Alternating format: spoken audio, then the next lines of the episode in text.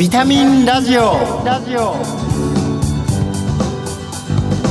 こんにちは。ビタミンラジオパーソナリティの小原美智子です。薬剤師として帝京平成大学薬学部そして日本ヘルスケア協会などで仕事をしています。この番組は健康をテーマに医療や健康に携わる専門家をゲストにお招きして明日の健康づくりのヒントになる元気を呼び込むお話を伺っています。リスナーの皆様にとってビタミン剤になるような番組を目指してまいります。昨今薬剤師に求められている社会的役割はとっても広くなったなというふうに思っています。身近な薬局との関わりについてもこの機会にぜひ考えたいと思います。この後ゲストを迎えてお送りします。そして番組の最後にはプレゼントをご用意しています。どうぞお楽しみに。ビタミンラジオ。この番組は命をつなぐサラヤ株式会社の提供でお送りします。ビタミンビタミンラジオ。早速ゲストをご紹介いたします厚生労働省医薬生活衛生局総務課薬事企画官の太田美希さんです。よろしくお願いいたします。よろしくお願いします。今月の特集テーマは、地域の健康を支える薬剤師の役割です。1回目の今日は、地域包括ケアシステムにおいて薬局薬剤師が果たす役割と題してお送りします。まず、ご略歴についてお伺いします。1999年に東京大学大学院薬学系研究科をご卒業後、厚生労働省に入省して、どのようなお仕事を積まれてきたんでしょうか？はい。あの、いわゆる国家公務員のお仕事になるんですが、国家公務員の仕事と言いますと、世の中のルールを作るというのが仕事になります。で、厚生労働省で主にですね、健康とか医療の分野のルール作りに携わってきましたが、入省当時はですね、化学物質の安全対策の仕事から始まり、中でもですね、やはり医薬品や医療機器の法律、まあ、薬機法という法律、ルールですね、に関わる仕事が多かったのですが、食品関連の仕事もしましたし、環境省や PMDA といった個々の医薬品医療機器を承認審査している独立行政法人に出向していた時期もあります。直近では医薬品の安全対策の部局で医療情報をですね副作用の分析とかに活用する、ま、データベースのですね利活用のルールの構築だったりとか高齢者のポリファーマシー高齢者の方はですね、多くの医薬品を、まあ、服用されますので、まあ、相互作用とか、まあ、重複投与等問題が起こる可能性が高いんですが、こういったところに関する適正使用のですね、指針の作成にも携わってまいりました。今の仕事は薬局薬剤師のですね、ルールを作る仕事ですが、まあ、特に薬剤師のですね、資質の向上だったり、地域の中で薬局が住民の方々に必要なサービスを十分に提供できるような体制づくりをどう進めていくかということを、まあ、ルールを作る観点で進めています。今回はこの薬局、そしてこの OTC、一般用医薬品を含めた医薬品を取り扱うというその場所のことでちょっとお伺いしたいというふうに思っております。え、改めて今日は薬局の薬剤師を身近に感じていただくために、薬局の役割というものもぜひ、あの、リスナーの皆さんに聞いていただきたいというふうに思っているんですけれども、番組で時々お話しするんですが、薬局はこう本来地域の患者さんにとって医療のファーストアクセスの場だというふうに思ってるんですけれども、そのあたりも踏まえて薬局というのはどのような機能があるというふうにお考えでしょうか？はい。薬局はですね、えー、処方箋を持っていって調剤をしてもらう場所というものはあのもちろんのこと、まあ、薬剤師という薬の専門家がいる場所として、えー、地域の中で様々な役割が期待されています。平成27年にありうべき薬局の姿として掲げられた患者のための薬局ビジョンというものがございますが、まあ、その中でもですね、薬局は医薬品の供給拠点であるとともに、医薬品や薬物治療に関して安心して相談できる身近な存在であることが求められています。処方箋による調剤やその薬調剤した後のフォローアップはもちろんのことセルフケアセルフメディケーションの支援地域住民の疾病の予防健康維持にも積極的に関わっていってほしいと思っています。あの実際こう新型コロナウイルスが流行り出して2類から今回5類に移行されるわけなんですけれども、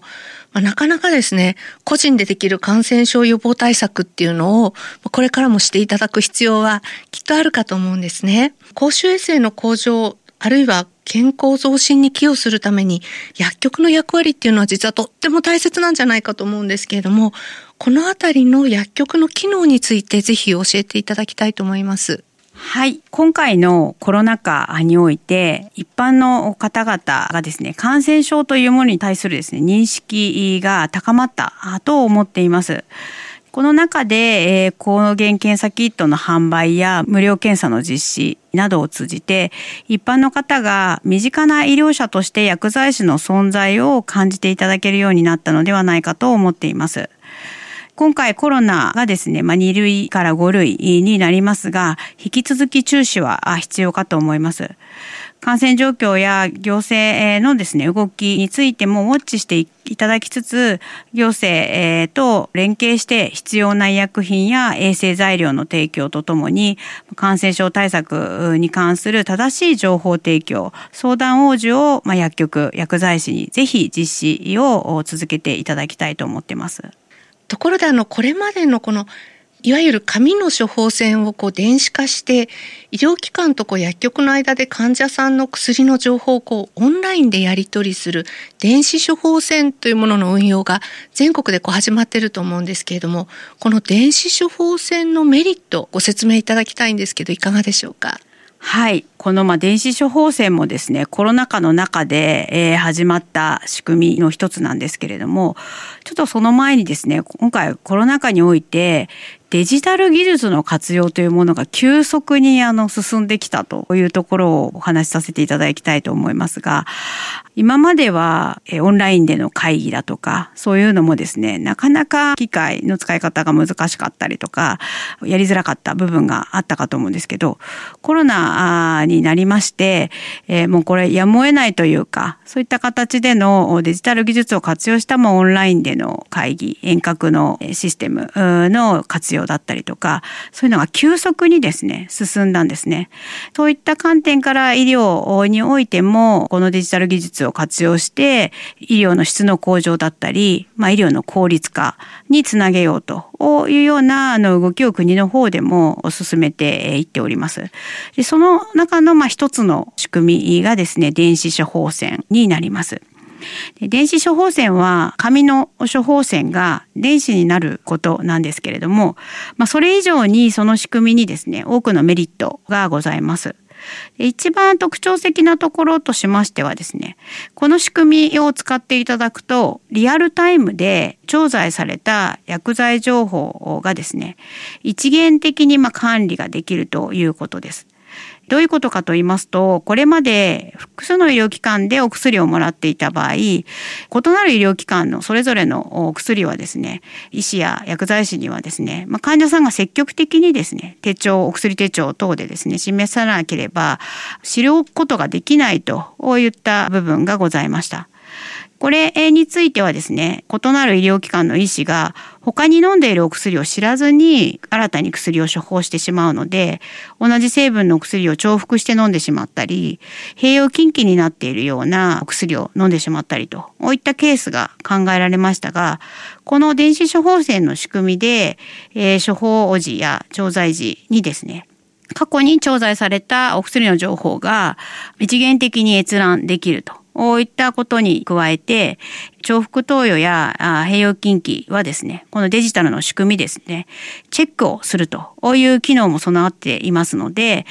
安全性の向上にもつながってくるとこういったあの大きなメリットがございます。この処方箋を電子化することで、かかりつけ薬局の薬剤師に薬の悩みを相談したり、あるいは解決策をアドバイスしてもらうなんていう機会もなんか増えそうだなというふうに思うんですけれども、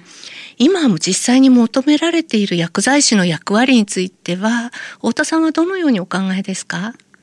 はい。電子処方箋により、タイムリーに自宅近くのいつも行く薬局に処方箋データを送っておくといったことができますので、薬局の選択がより立地によらなくなり、どの薬剤師を選択するか、どの薬局を選択するか、といったかかりつけがですね、推進されることを期待しています。その中で選ばれる薬剤師、薬局となるためには患者さんに信頼してもらわなければなりません。服薬指導や服薬後のフォローアップなど薬剤師の対人業務といったところの強化にですね、ぜひつなげていただきたいですし、患者さん一人一人により関わった指導をですね、薬剤師さんにも心がけていただければと思います。いわゆる段階の世代がこう全て75歳以上になる2025年に向けて地域包括ケアシステムの構築というものは進んでいると思うんですけれども、地域包括ケアシステムの構築に向けては入院から在宅までこう患者さんに切れ目のない薬物療法を提供していくためのあり方っていうのが実はとても問われてると思うんですね。あの薬局薬剤師っていうのはこれからどのようにそこを貢献していけるのかということを改めてまあ課題を含めてぜひお伺いできたらというふうに思います。はい、えー、令和元年の薬機法の改正により認定薬局制度がスタートしました。一定の機能を持った薬局が地域で認定される制度です。その認定薬局の一つに地域連携薬局というものがあります。まさにこれはその名の通り、地域の中で、えー、医療機関や関係施設、まあ、介護施設だったりとか、自治体だったりとか、行政機関だったりとか、まあ、そういったところと連携して、えー、患者さんに切れ目のない薬物療法を推進していく薬局として位置づけられたものです。患者さんが療養場所を移動する中で入退院時の医療機関との連携のみならず介護施設等との連携、外来の医療機関、まあ、診療所との連携を通じて、かかりつけ薬剤師として患者さんにですね、継続して寄り添った対応を行うといったことが、この薬局に求められていることですし、まあ、今後の薬剤師薬局にも求められていくものだと思っております。地域の健康を支える薬剤師の役割の1回目。地域包括ケアシステムにおいて薬局薬剤師が果たす役割と題してお送りしました。ゲストは厚生労働省医薬生活衛生局総務課薬事企画官の太田美希さんでした。ありがとうございました。ありがとうございました。太田さんには来週もご登場いただきます。ここで健康や衛生、環境に関して役に立つ生活情報をお伝えします。ビタミンラジオプラス。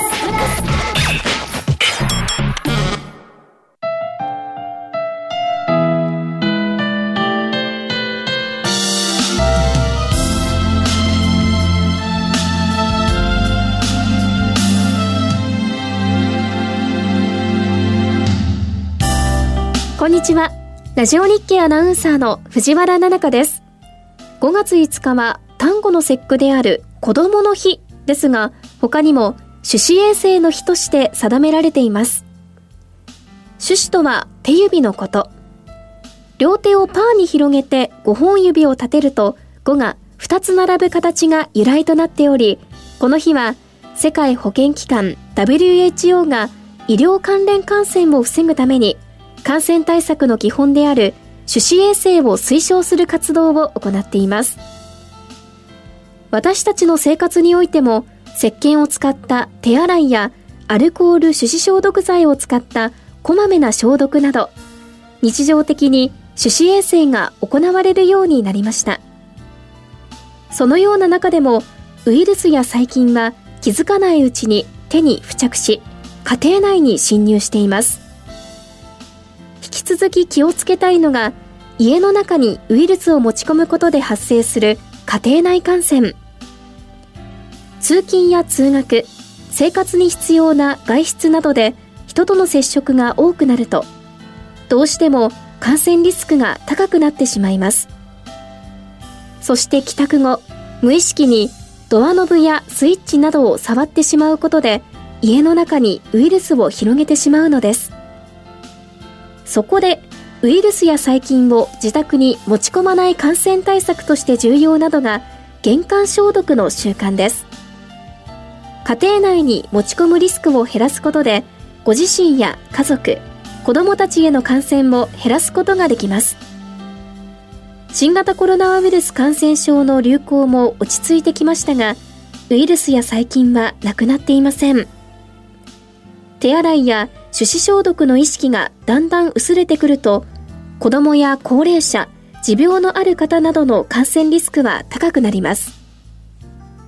自分や周りの大切な人を守るためにもこまめに手指を消毒して感染リスクを下げるようにしましょう。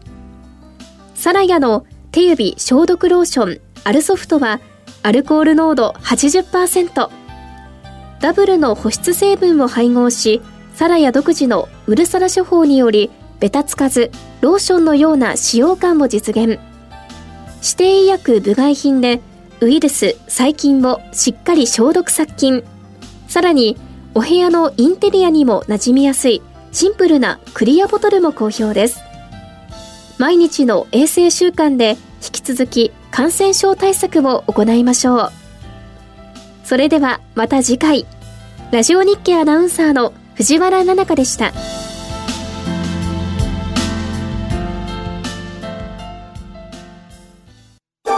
あなたの知らない皿や、衛星の皿や、あなたの知らない皿や、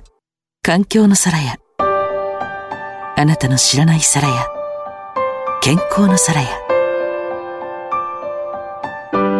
みんなのため、地球のため、日本で、世界で、あんな場所で、こんな場所で、あなたもきっと出会っているはず。あなたの暮らしに、そっと、命をつなぐ、サラヤ。ビタミンラジオ。コロナで一気に進んだ処方箋の電子化はもうこれから身近なものになる日が近いなというふうに感じていますここで番組から今月のプレゼントのご紹介です